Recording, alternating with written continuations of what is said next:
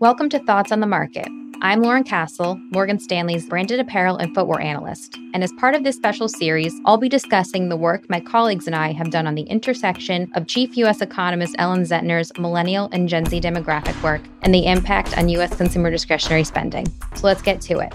As Ellen's team noted, there is a huge demographic bubble moving through the economy. One would think that discretionary spending would rise as total consumption, the largest component of GDP, accelerates as millennials and Gen Z age into their prime working and spending years. But for the all important discretionary spending category, we don't think that's necessarily true. Our forecast is for a slightly less optimistic discretionary spending outlook, as growth from Gen Z and millennials, or what we refer to as Gen Y, appear unlikely to offset decelerating consumer spending over the medium term, driven by an aging baby boomer population. Let's break that down.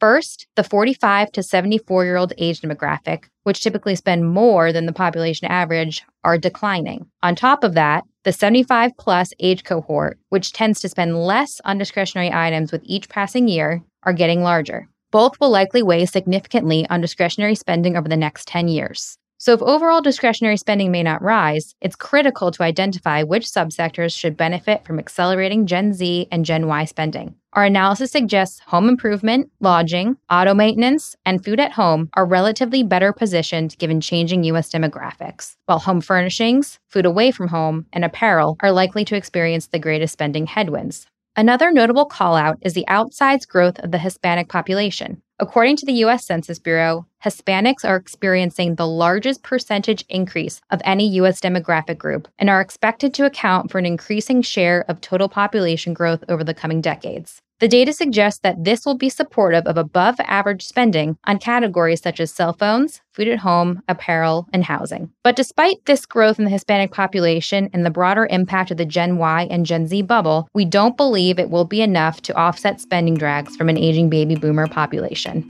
Thanks for listening to this special episode. Tune in every Monday, Wednesday, and Friday for the latest thoughts on the market.